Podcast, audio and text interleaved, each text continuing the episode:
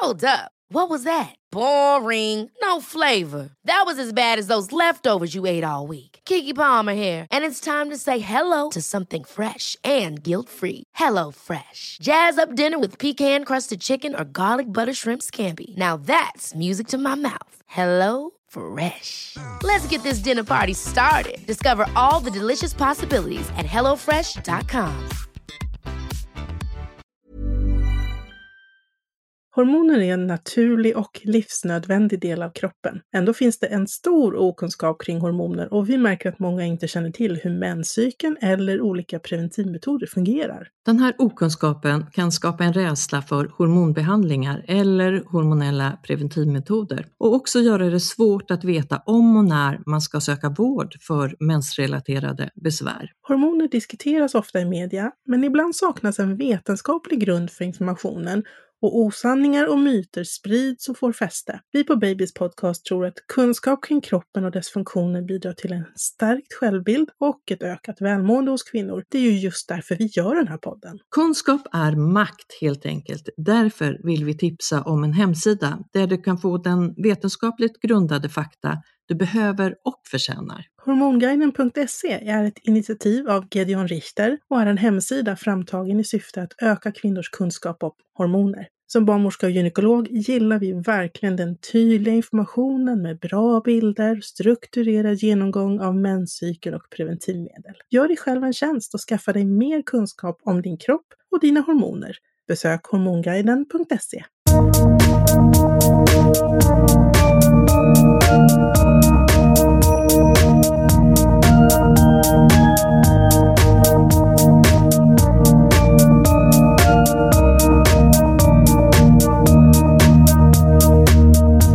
Välkomna till Babys podcast med mig Karina barnmorska. Och med mig Karin förlossningsläkare. Idag kör vi Spinning Babies, Karin. Mm. Vilket skulle kunna förklaras med enkla specifika övningar som ska underlätta för bebisen att inta positioner under graviditeten och under förlossning. Det här ska minska, eller eventuellt ska kunna minska graviditetsrelaterade problem och underlätta för förlossningen. Det där tycker jag är jätteintressant, underlätta för förlossningen. För jag undrar faktiskt, jag tänkte på det här om dagen på jobbet. Varför har vi en frisk förstföderska där det stannar att hon är öppen 6 cm och eh, det slutar med snitt? Att det inte vet, blir progress? Nej, att det inte fortsätter och varför kan hon inte föda? Mm. Det, det är ju ett problem som vi brottas med i vår dagliga eh, verksamhet och som vi inte riktigt har något bra svar på. Och det är lite det som dagens eh, som är dagens tema. Ja, men det är det. Och man pratar ju i det här Spinning Babies då om några olika tekniker eller tre manövrar. Och jag vet ju väldigt lite om det här. Och, och du, jag vet Karin? också väldigt lite. Ja. Så det här blir ju sjukt spännande faktiskt. Ja, det blir det. Därför att vi har ju bjudit hit, vi har ju en gäst idag. Ja. Sanna de Silva. Ja, hej, da hej. Silva, eller De Silva. De Silva. De Silva, välkommen! Tack så hemskt mycket, kul att vara här. Sanna, du är dola. Det stämmer. Instruktör. Ja. Mamma. Ja. Förlossningspedagog. Förlossningspedagog, vad är förlossningspedagog? För det, de som inte vet. Det är ju att man håller förlossningsförberedande kurser. Enskilt eller i grupp. Då. Men det kan också vara att man förbereder inför föräldraskapet. Så att det kan ju handla om eh, väldigt breda saker man pratar om på dessa eh, kurserna. Ja men det är brett. Mm. Men du, jag gjorde ett intro här. Jag vet inte, sa jag rätt? Ja, det tycker jag. Absolut. I stort? Ja. för du har ju, nu säger jag Spinning Babies, för det är mm. det jag vet att det heter internationellt. Men det är en copyright på det. Ja, det stämmer. Så att jag kallar det ju för Active Baby. Eh, det är ju min eh, ja, vad ska man säga, variant på det. Det är ju samma grundläggande övningar eh, som man gör. Men eh, jag har ju andra bilder på det och eh, kallar dem annorlunda. Mm. Eh, för att det ska bli rätt, eh, helt lagmässigt. Mm. Vi har ju som traditionella yrken för att jobba med födande. Vi har gått på eh, högskola och universitet och blivit läkare och barnmorska. Mm. Eh, och vi älskar födande och vi älskar förlossningar. Eh, och du har ju en annan ingång till födandet. Hur började ditt intresse för förlossning och graviditet? Ja, det var väl när jag var 20 år gammal mm. så födde jag själv mitt första barn och hade en helt fantastisk hemförlossning med eh, två barnmorskor som följde mig under hela graviditeten. Båda var med under förlossningen och de tog hand om mig efteråt också. Och det var denna stärkande, empowering upplevelsen och jag gick därifrån och bara wow, jag kan göra vad som helst. Och jag trodde verkligen att men det är så här det är att föda barn. För det var inga av mina vänner eller släktingar i min ålder som hade fött barn. Så jag trodde men det är så här det är att föda barn. Mm. Och sen så eh, gick jag på mammagrupper och fick höra en helt annan bild. Där det var kvinnor som kände sig att förlossningen var den värsta dagen i deras liv. De kände sig totalt övergivna, ensamma, överkörda av vården, eh, svikna av sin kropp kropp ja, berättade liksom hemska historier och jag bara, men det där är inte att föda barn. Så som jag hade det, är så det ska vara, bör vara. Och då kände jag att nej, men jag måste vara med och förändra detta för dessa kvinnorna som inte har haft en bra upplevelse. Så då tänkte jag att jag skulle bli barnmorska. Så att jag började faktiskt sjuksköterskeutbildningen. Um, men vård är inte riktigt det jag är intresserad av. Så jag blev doula redan termin ett eh, och jobbade jättemycket som doula. Eh, och sen när jag var nästan klar med sjuksköterskeutbildningen så föll poletten ner. Att jag ska ju inte bli barnmorska, för jag är ju doula. Mm.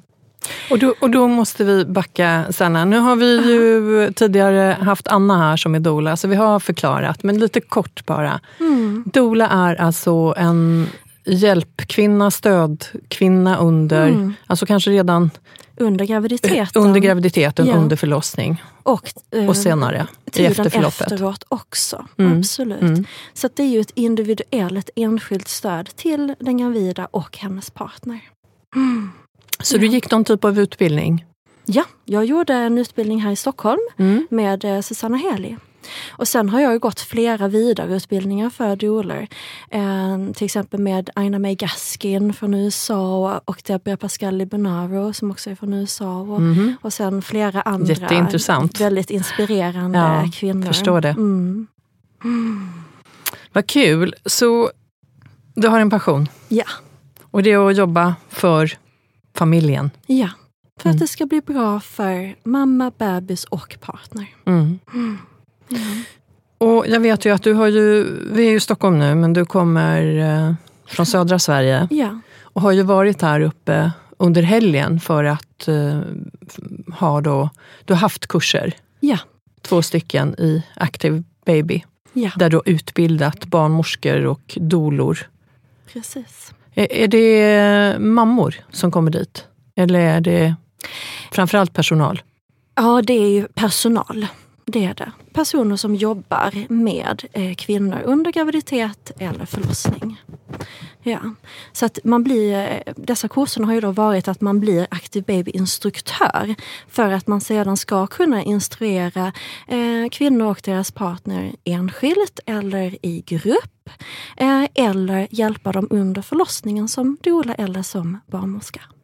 Men om du tänker på graviditeten och förlossningen, vad tror du eh, vad tycker du är problem? Vad ser du ofta för problem? Eh, problemet är att vi inte alltid har skapat plats i bäcknet eller runt om där barnet ska vara.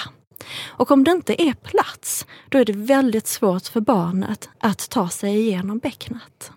Och barnet har ju födande krafter.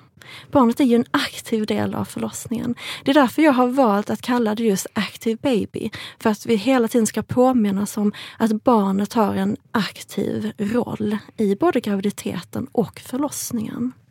Så barnet ska ju göra olika rotationer under förlossningen.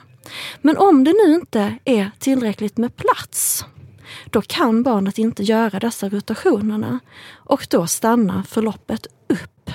Det som du Eller... pratade om Karin kanske? Ja men det ser ja. vi ju. Ja, ja, det ser vi ofta. Och ibland mm. kan vi ha förklaring att det kanske är en eh, stort barn, trött mamma, huvudet ligger snett. Men ibland har vi absolut ingen förklaring. Mm. Eller om det är till exempel infektion så kan man ha det som förklaring för att då blir livmodern, alltså den kan inte jobba på samma sätt när den är infekterad. Men eh, vi står ju där ibland och vi, kan inte, vi har inget svar på varför vi måste snitta den här mamman. Mm. Ja. Mm. Vad tror du att det är i vår livsstil som gör det här? För jag menar, vi är ju, är ju skapta att föda barn. Liksom. Fortplattningen, det är ju vår största drivkraft. Ja men absolut. Men vår livsstil stöttar ju inte denna processen. Vi sitter på stolar och det gör, påverkar ju vårt bäcken men det påverkar också våra muskler inne i bäcknet. Så sådana faktorer är ju jätteviktiga. Så för att barnet ska kunna ta sig igenom bäcknet så behöver vi ha plats. Och det är denna platsen som påverkas av Active Baby-övningarna. Så dessa specifika och enkla övningarna. Så vi gör dem under graviditeten för att redan då skapa plats för bebisen. Så då kan vi ofta förebygga en problematik.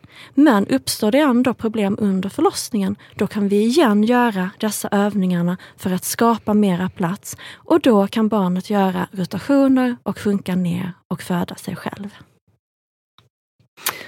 Okej. Ja, det är fantastiskt. Ja. Men, men utöver det här med platsen i bäckenet, jag tror att det är något mer som påverkar. Mm. Vi har ju också rörelse. Mm. Att vi behöver ha mycket rörelse i bäcknet. Mm. Och det är ju som att om man har en, en, en ring på fingret så är det Mm. rätt svårt att bara dra den rakt av. Men om man snurrar och vickar på den hela tiden så är det lättare att få av den. Så om mamman hela tiden har rörelse i bäcknet då blir det också lättare för barnet att hitta oh, men här är det lite plats och där är det lite plats och kunna ta sig igenom bäcknet. Och sen har vi också tyngdkraften. Och den påverkas ju av vilka rörelser mamman gör och vilka ställningar hon befinner sig i. Så att det är flera faktorer som påverkar. Och sen så har ju mamman också födande krafter. Och det är ju hennes verkar som ju är jätte, jätteviktiga givetvis. Um, igen, andra födande krafter hon har är detta med ställningar och hennes rörelser. Och sen mot slutet, hennes kryssning är ju definitivt en födande kraft. Sen brukar jag säga att jorden också har en födande kraft och det är ju tyngdkraften.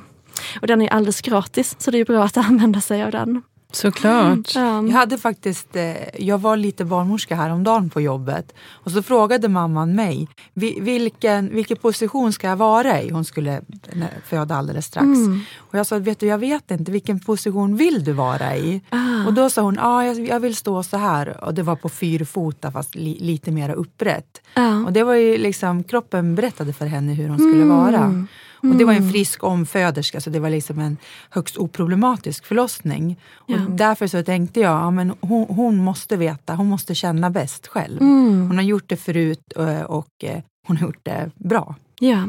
Ja, men även, även om, man, om det är första barnet så är det väl ändå så att man tror på födande kvinnor. Och, Jo, det tror man på, men man kanske stött, behöver eh, Vägledning. ja, vägledning och presentera smörgåsbordet lite Mm. mera för någon som föder barn första gången. ja, så kan Så det kan, vara. alltså, Absolut. jag ska backa, men Mm. jag nej, tror nej, nej, nej, jag håller med dig Karin. Men eh, jag, jag tror ändå att eh, om kvinnor har mera tillit till sig själva, att de hittar en ställning, position som är bra. Ja. Mm. Eller vad tror du. Sanna? I, idag så är det ju många kvinnor som tittar på filmer eh, eller ser bilder av kvinnor som föder barn och då är det ju liksom att man ligger på rygg eller, eller är halvsittande och då kan man ju få den här bilden av att men det är så här det ska vara. Och då eh, brukar jag prata med mina eh, klienter om att men backa bandet lite grann och känn efter själv. Så sätt liksom en hand på ditt bäcken fram till eh, vid symfysen och en hand bak vid svanskotan. Och ställ dig upp med lite brett mellan benen. Nu måste jag bara förklara vad symfysen är. Ja. För det är blygdbenet, Ja, precis, för de som inte hänger, Ja. hänger med där. Precis. Och så stå lite brett mellan benen och så försök känna efter, men hur långt har du mellan fingertopparna nu? Och sen böj dig framåt så långt du kommer. Och känn efter, men hur långt har du mellan fingertopparna nu? Och sen res dig upp igen, stående ställning och sen luta dig bakåt så långt du kan. Hur långt har du mellan fingertopparna nu? Och sen kom ner i hukande ställning. Hur långt är det mellan fingertopparna nu? Och då kommer du högst troligen att känna själv att när du är framåtlutad som i en fyrfota ställning, då har du mycket större plats mellan dina fingertoppar. Och när du är i hukande position så har du också mycket, mycket större plats. Och detta vet vi också från forskning, att om man är i hukande ställning eller på alla fyra så har vi 30% mera plats i bäcknet än om man ligger på rygg. Så bara att man går tillbaka och känner själv kan göra att, att kvinnan liksom bara, men wow, är det så här det är? Och när man då kommer till förlossningen så vet man redan att hmm, men detta kanske är någonting som funkar för mig. Men, men menar du Sanna att man kan vidga upp bäckenet redan där med att föreslå då att man sitter mer på huk eller i det här fyrfotaläget där man alltså står på armbågarna och på knäna, kanske mm. gungar, mm. vaggar lite fram och tillbaka. Det, det är någonting som du brukar rekommendera ja. under graviditeten och i så fall när? Um, alltså graviditeten? Under graviditeten behöver man inte stå så mycket på eh, alla fyra just för att öppna upp bäcknet för att då är barnet så pass högt uppe. Men däremot så är det jättebra att träna att stå på huk. För att det är en sån sak som vi inte är vana vid. Och om jag då kommer in på en förlossning och kvinnan är liksom, ska snart börja krysta och jag säger nej men sätt dig på huk och föd barn. Och hon har aldrig gjort det hela sitt liv. Då är det ju jättesvårt att göra det då. Men har man under graviditeten tränat på att sitta på huk och det har blivit naturligt och det känns bra. Då har man jättemycket nytta av den positionen då. Och det är inte så att du tänker att det kan vara fördel under graviditeten vid fyrfota? För du sa inledningsvis att vi vill liksom eh, skapa mm. mera plats. Det är det inte så vi. att du ser att det skapas mera plats med de här ställningarna under graviditeten, utan det är främst under eh, då förlossningen? Alltså just denna ställningen, att stå på alla fyra, skapar ju mera plats just nu. Så det är ju ingenting som jag kan göra under graviditeten och sen ha mera plats under förlossningen. Så det är ju bara under eh, graviditet, under förlossningen som mm. denna ställningen hjälper. Eller kanske har gjort sig, som du sa, bekväm Pre gjort med sig den. bekväm ja, med ställningen. Ja.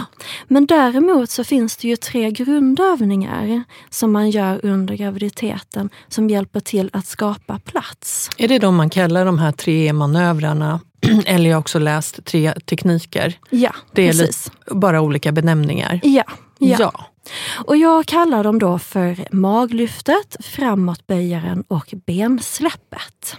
Mm. Eh, och eh, det är lite svårt att förklara utan bilder. Och Vi lägger tre bilder sen på vår ja, Insta när amen, avsnittet släpps. Jättebra. Mm. Men det som påverkar platsen i bäcknet, det är ju inte bara bäcknet i sig. Utan det handlar ju om musklerna som finns i bäcknet och det handlar om ligament. För att är ligamenten nu spända eh, eller snurrade, då tar de upp jättemycket plats i bäcknet. Och samma sak om bäckenbotten är spänd eller det är kanske spänt på höger sida och slappt på vänster sida. Och då blir det den här ojämnheten och då blir det också mindre plats för bebisen. Men det handlar också om ligament som går över livmodern. Ungefär vid, ja, det är rätt så brett, men om man tänker att det går tvärs över eh, där naveln sitter så fäster det bak i ryggen. Om det ligamentet är spänt, då har bebisen inte så mycket plats i livmodern och då är det mycket svårare för bebisen också att röra sig i livmodern. Så eh, dessa tre grundövningarna jobbar på att ligamenten ska vara lagom spända, eh, att musklerna i bäcknet ska ska bli lagom spända och att bäcknet inte ska vara vridet eller eh, för högt på ena sidan eller framskjutet och så. Eller att, att allting liksom är i balans och påverkar varandra på ett bra sätt. För att då skapas det plats. Så hur ser den första övningen ut konkret? Kan du berätta ja. den? Då står mamman på alla fyra mm. och så tar hennes partner och lägger en sjal runt hennes mage. Och sen så lyfter partnern upp hela magen. Så att mamman ska inte känna någon vikt av magen alls. Och sen så skakar partnern försiktigt magen. Så att mamman känner en väldigt behaglig massage över hela magen. Och hon känner att det släpper liksom i ryggen också. Och så gör man detta i några minuter. Um, och och då blir dessa ligamenten, de, det blir liksom lite grann som att de blir återställda. De får mera blodcirkulation, de får, eh, behöver inte jobba, de har inte hela denna tyngden. Och sen kommer vi till det viktigaste momentet och det är att man släpper ner magen riktigt, riktigt långsamt. Så ligamenten får en chans att ta över sin uppgift men lite grann i taget igen. Eh, så det är den första uppgiften. Och den och hette mag maglyftet. Okay. Är det, är det någon, skulle det kunna vara någonting negativt med, med det här maglyftet? Denna, eller ja, när man ska vara försiktig? Man ska vara försiktig med denna övningen om man har haft en blödning under graviditeten och man inte vet varifrån den kommer. Så har man haft en blödning så ska man först prata med sin barnmorska eller läkare och fråga, tror du det är okej okay för mig att göra denna övningen? Så att det blir en bedömning av det. Ehm, det är det enda man ska tänka på med den övningen. Men det jag tycker är så bra just med eh, Active Baby också, det är att vi just involverar partnern. Så när partnern nu står här och, och håller magen och, och skakar så brukar jag säga, ja men nu är det första gången du bär och vaggar din bebis. det är det faktiskt, vad ja. gulligt! Och då får Jättefint. partnern denna liksom mysiga ja. känslan och det mm. skapas mm. en anknytning och Vilken även en motivation. Att oh, men detta ska vi nog göra ofta. Mm. ja. för, för det är vad du rekommenderar, de här mm. vibrationerna eller massagen yeah. eller vad man nu kallar det. Mm. Den kan man göra om och om igen? Ja, man gör den en gång i veckan från vecka 18. Och sen mot slutet av eh, graviditeten så kan man göra den varje dag om man vill. Mm. Och, hur, och övning två? Hur, hur lång tid, måste jag fråga, för varje, ja. vid varje tillfälle? Ja, det beror på hur stark man är.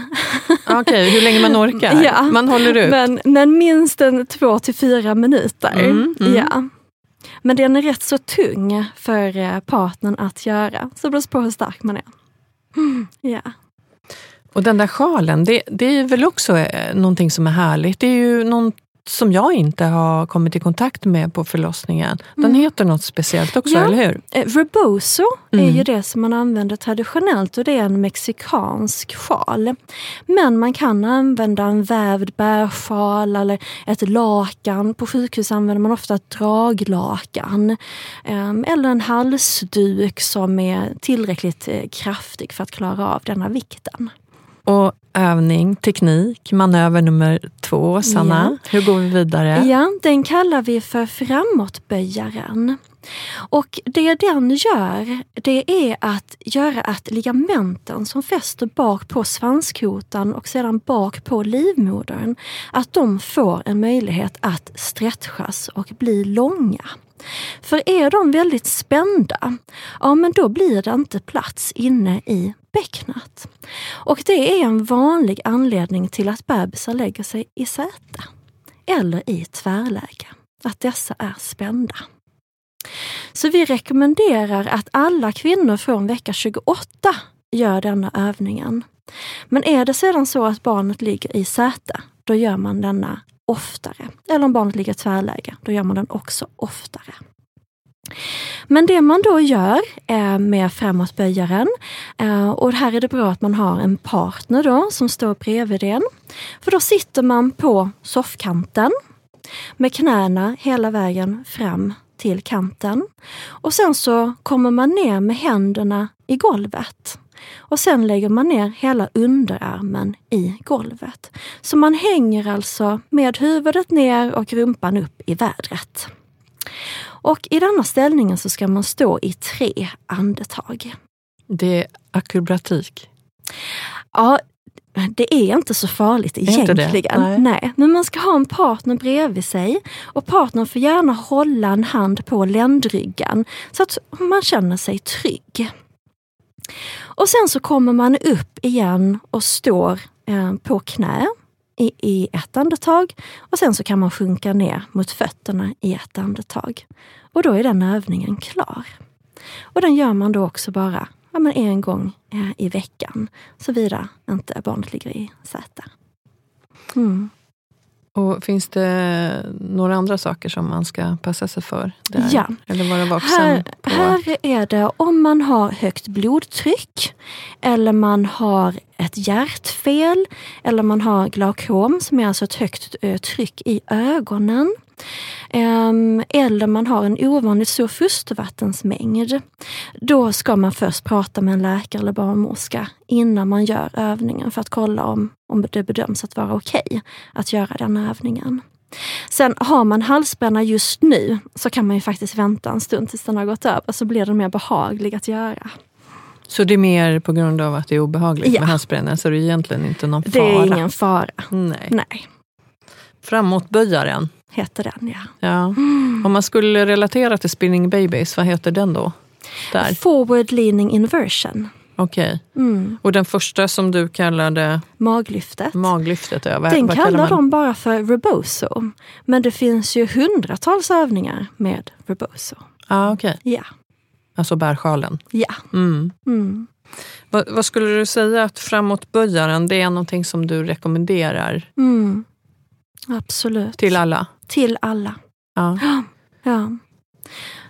Absolut. Alltså alla dessa tre grundövningarna är bra för, för alla kvinnor såvida man inte har någon av dessa riskfaktorerna. Ehm, men det ger en, en bra grundläggande hälsa under graviditeten så att det minskar eh, olika problem som ryggsmärtor och foglossning eller att man får ont av ehm, sammandragningar eller ont under revbenen och så vidare. Och det hjälper bebisen att lägga sig i en optimal position. Eh, så det finns många fördelar med att göra det för alla under eh, graviditeten. Plus att det förebygger problem under förlossningen. Here's a cool fact a crocodile can't stick out its tongue. Another cool fact you can get short term health insurance for a month or just under a year in some states. United Healthcare short term insurance plans are designed for people who are between jobs, coming off their parents' plan, or turning a side hustle into a full time gig.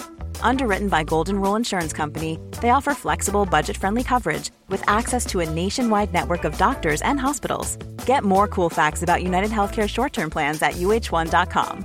There's never been a faster or easier way to start your weight loss journey than with PlushCare. PlushCare accepts most insurance plans and gives you online access to board-certified physicians who can prescribe FDA-approved weight loss medications like Wigovi and Zepbound for those who qualify. Take charge of your health and speak with a board-certified physician about a weight loss plan that's right for you. Get started today at plushcare.com slash weight loss. That's plushcare.com slash weight loss. plushcare.com slash weight loss.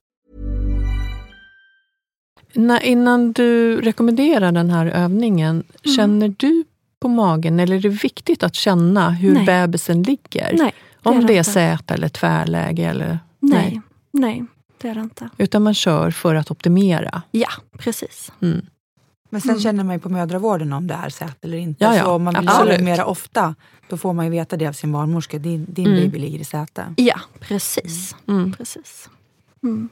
Ta trean nu. Ja, och den kallar jag för bensläppet.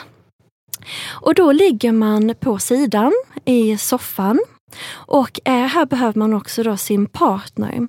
Eh, och här är det viktigt att man ligger väldigt nära kanten eh, av soffan.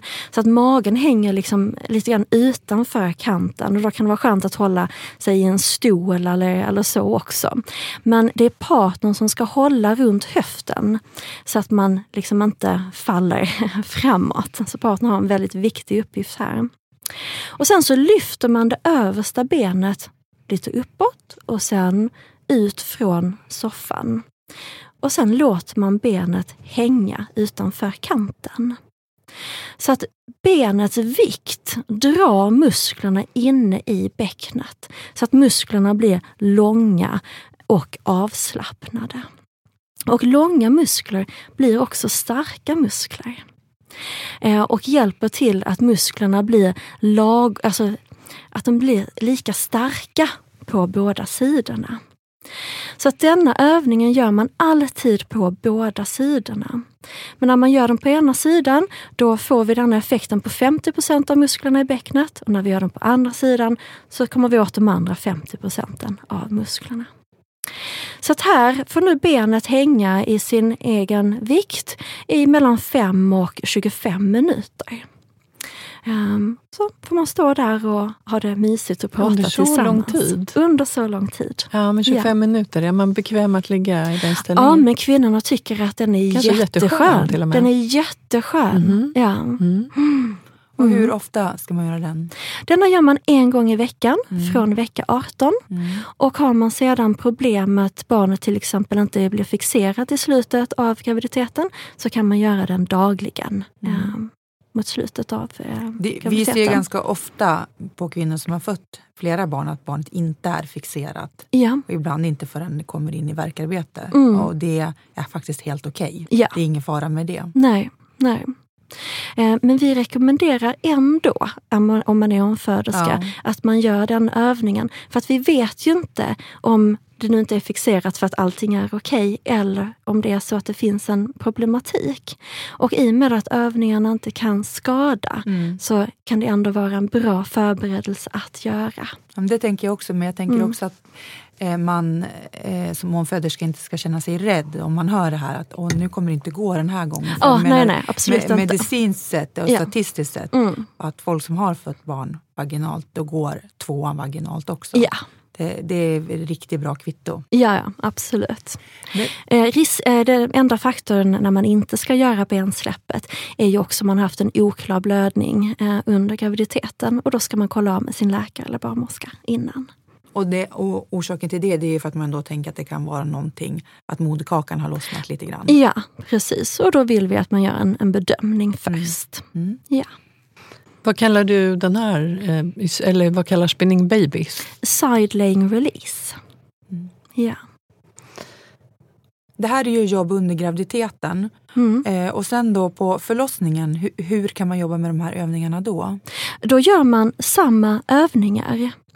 Ehm, och, och då gör man ju maglyftet gör man mellan verkarna. Det är ingen fara om det nu råkar komma en verk. Då bara håller man liksom sjalen stilla så att man inte eh, man behöver inte massera liksom samtidigt. då. Eh, men då gör man det ja, de tre, fyra minuter eh, mellan verkarna. Ehm, och, och då har den också en väldigt positiv effekt. Och framåtböjaren eh, gör man då också antingen tre, ehm, tre andetag, men man kan göra det upp till fem minuter. Eh, eller tre verkar, både underverk och mellanverk. Så att det beror på hur täta verkar man har, men max fem minuter eh, i den ställningen. Och den är extra bra, just det du beskrev i, i början, att ja, men man är sju centimeter öppen och det står still och man vet inte, men var, var, varför går det inte vidare? Ja, men då kan det ju vara att barnet har kommit in i bäcknet på en ah, lite fel med huvudet. Och att då stå i framåtböjaren gör att dels skapas det mera plats, men det hjälper också barnet att komma lite grann ut ur bäcknet. Så att barnet sedan har en chans att komma ner i bäcknet på ett lite bättre sätt och sedan göra sina roteringar och sjunka neråt. Ehm, bensläppet under förlossningen gör vi tre verkar. Både underverk och mellanverk i streck. Ehm, och denna är, eh, man, man kan ju säga att vi gör, det, vi gör underverk under verk. För att denna är faktiskt så fantastiskt bra. Jag har sett flera gånger att denna övningen gör att vi undviker kejsarsnitt. Um, där barnet till exempel har legat helt snett med huvudet och man ser att men vi kan inte gå vidare. Men så gör vi den övningen och då slappnar musklerna i bäcknet av så mycket så att barnet får så mycket plats att den kan vrida på huvudet och komma rätt med huvudet och födas vaginalt. Och det finns sjukhus i världen som har som regel att innan man får anmäla till kejsarsnitt för att förlossningen inte går framåt så måste man göra den övningen. Mm -hmm. Var, man, var någonstans? Ja, eh, jag vågar inte säga exakt var det är men jag har hört flera gånger att mm. det är mm. sjukhus som har dessa reglerna. Um, så att det vore spännande. Det är ett bra sätt eh, för att kunna undvika. Ja. Om man nu inte behöver eller så önskar. Mm. Och då är det ju naturligtvis om mamma och bebisen mår bra, om man har denna kvarten eller 20 minuter att göra övningen och sen kanske ge det ytterligare en kvart och utvärdera effekten som man kan göra detta. Men är det en akut situation, ja, men då är det ju givetvis direkt kejsarsnitt som gäller. Det är sällan man inte har en kvart. Ja, Ja. Och speciellt i de här fallen om mm. det, går inte framåt, då har man ju... Nu ska vi prova Karin. Ja. Det blir lite spännande för oss det här. Ja. Mm. Det blir fantastiskt. Men jag tänker att det kan vara eh, av anledning också att vi producerar lugn och ro-hormonet som ju är födande hormonet, oxytocinet. I och med ja. att du kanske ligger i en skön ställning, du får lite massage, eh, du har till och med ett aktivt stöd bredvid dig. Det här kan ju göra att kvinnan i sig känner sig tryggare. Mm. Och det vi vet, absolut, det är att trygga kvinnor föder lättare. Absolut. Absolut. Och som doula så är jag ju med kvinnan under eh, nästan hela förlossningen hela tiden. Och jobbar ju jättemycket med stödet och närvaron och minska stress och rädsla och öka eh, dessa hormonerna som, som gör att man kan föda. Men ibland så fick vi ändå dessa förlossningarna där det stod stilla. Där det var tre dygn. Det gick inte framåt. Um, och då kände jag att ja, men jag behöver en pusselbit till. Och då gjorde jag Spinning Babies utbildningen. Och då fann jag denna saknade pusselbiten. Att jag kan jobba både med de psykiska bitarna men jag har också de fysiska bitarna där jag kan hjälpa kvinnan att få mera plats så att bebisen kan föda sig själv och hon kan föda sitt barn. Och integrera dem Integrera. Båda. Man mm. behöver både och. Mm. Ja. Men du, hur många födslar har du eh, varit delaktig i? Hur många kvinnor har du stöttat? Ja, jag tror det är 120 eller något sånt. Och du är aktiv med det idag? Ja, absolut. Mm. Och vilka områden finns du då i, eh, i södra Sverige? Hur långt sträcker du dig? Jag bor utanför Lund och tar uppdrag ja, upp mot Ängelholm och ner Falsterbo, Kristianstad, Ystad. Det området ungefär. Mm. Så dit jag kan köra på en och en halv timme. Mm. det är bra. Ja. Du hade med en del frågor. Ja. Men jag tänker de här frågorna som du, får, eh, som du själv får från gravida och mammor och som, som vi ju hör.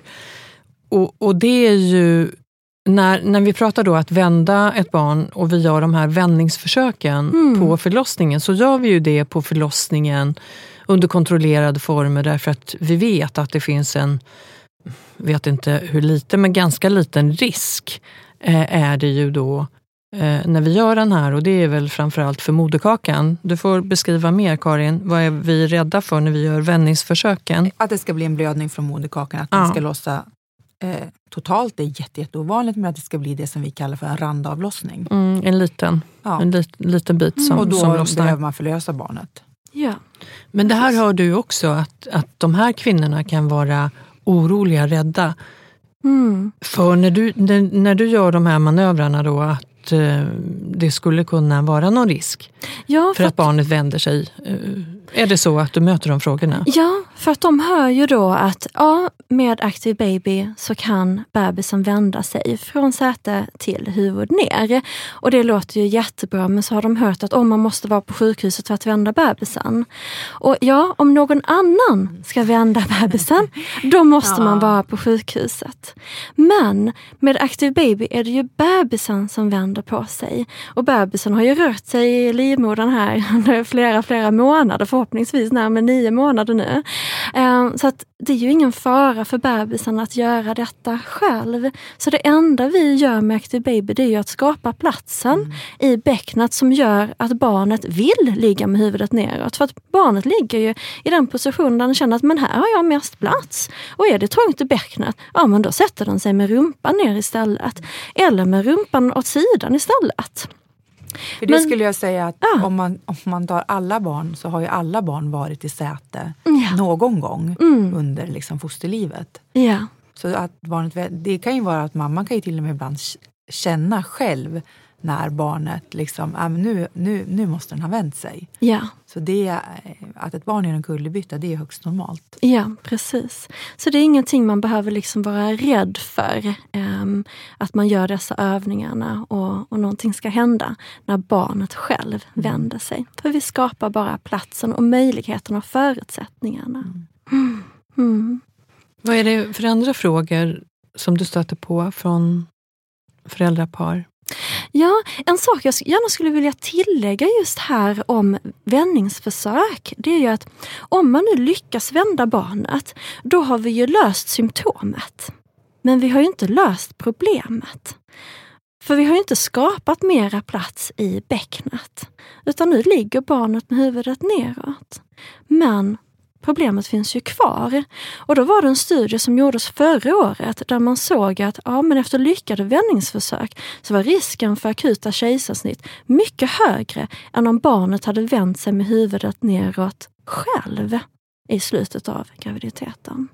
Så att det jag vill flagga för är att Ja, gör ett medicinskt vändningsförsök och lyckas det, fantastiskt bra. Men fortsätt göra Active Baby-övningarna. Mm. För att då löser du också själva problemet. Du skapar denna platsen och minskar då risken för att det blir ett akut kejsarsnitt.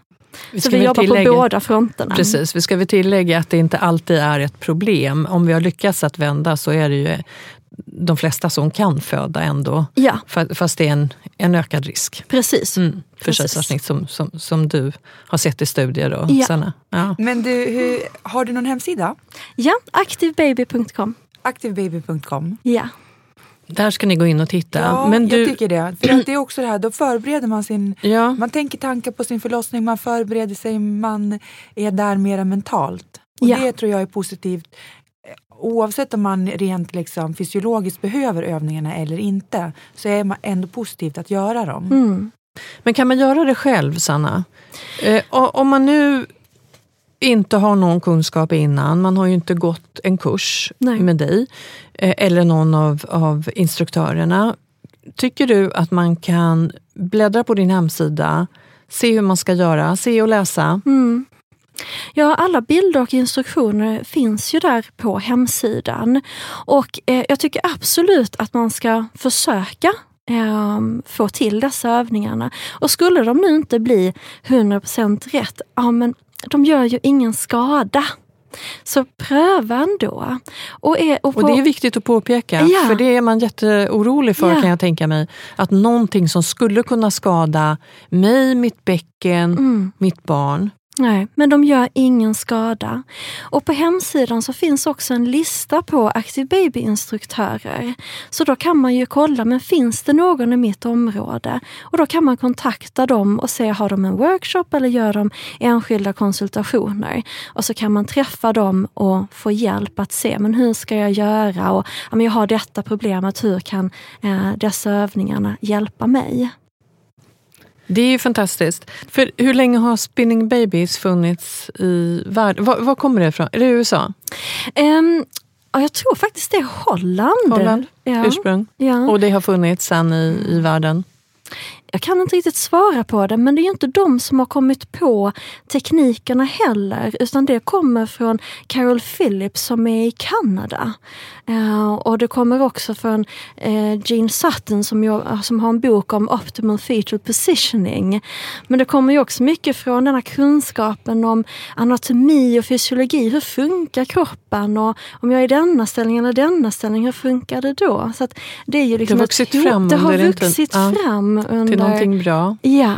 Ja. Och, och, du har hållit på, vad sa du nu, hur länge ja, i Sverige? I två och ett halvt år har jag Mm. hållit på med dessa teknikerna och sett otroliga framsteg Mm. och eh, otroligt positiv påverkan vid förlossningar och graviditet. Det är fantastiskt. Jag vet inte om det finns mer frågor, för jag tänker gå in och läsa mer på hemsidan. Ja. Jag tänker försöka lära mig lite mer och så hoppas jag, nu är vi i Stockholm, du reser tillbaks till Lund idag. Ja. Men jag hoppas att vi ses snart och Ja, med teamet också. på förlossningen att vi får lite mer praktiskt också så att vi kan ta med oss det vidare. Så att vi gör skillnad för Mm. våra födande. Ja, För det behöver vi. absolut. Du gör skillnad, Sanna. Ja, och vi är otroligt tacksamma att du hade möjlighet att gästa oss. Eh, frågor till dig, vad sa vi om det? Ja, Från man våra kan- lyssnare. Ja, man kan skicka det till info at activebaby.com eller på Facebook har jag också en sida som heter Active Baby så det går bra att kontakta mig därmed. Mm. Och om man vill fråga Karina eller mig någonting då kan man skriva eh, på vår Insta som är Babys podcast.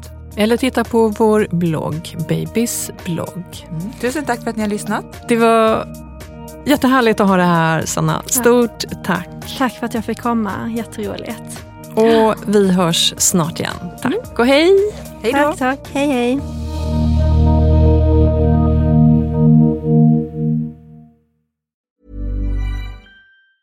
Planning for your next trip?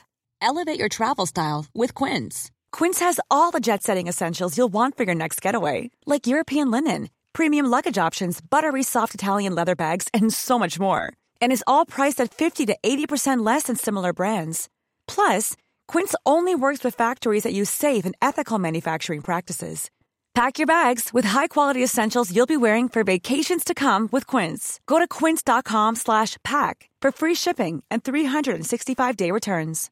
Imagine the softest sheets you've ever felt. Now imagine them getting even softer over time. That's what you'll feel with Bowl and Branch's organic cotton sheets. In a recent customer survey, 96% replied that Bowl and Branch sheets get softer with every wash. Start getting your best night's sleep in these sheets that get softer and softer for years to come. Try their sheets with a 30-night guarantee. Plus, get 15% off your first order at bowlandbranch.com. Code BUTTERY. Exclusions apply. See site for details.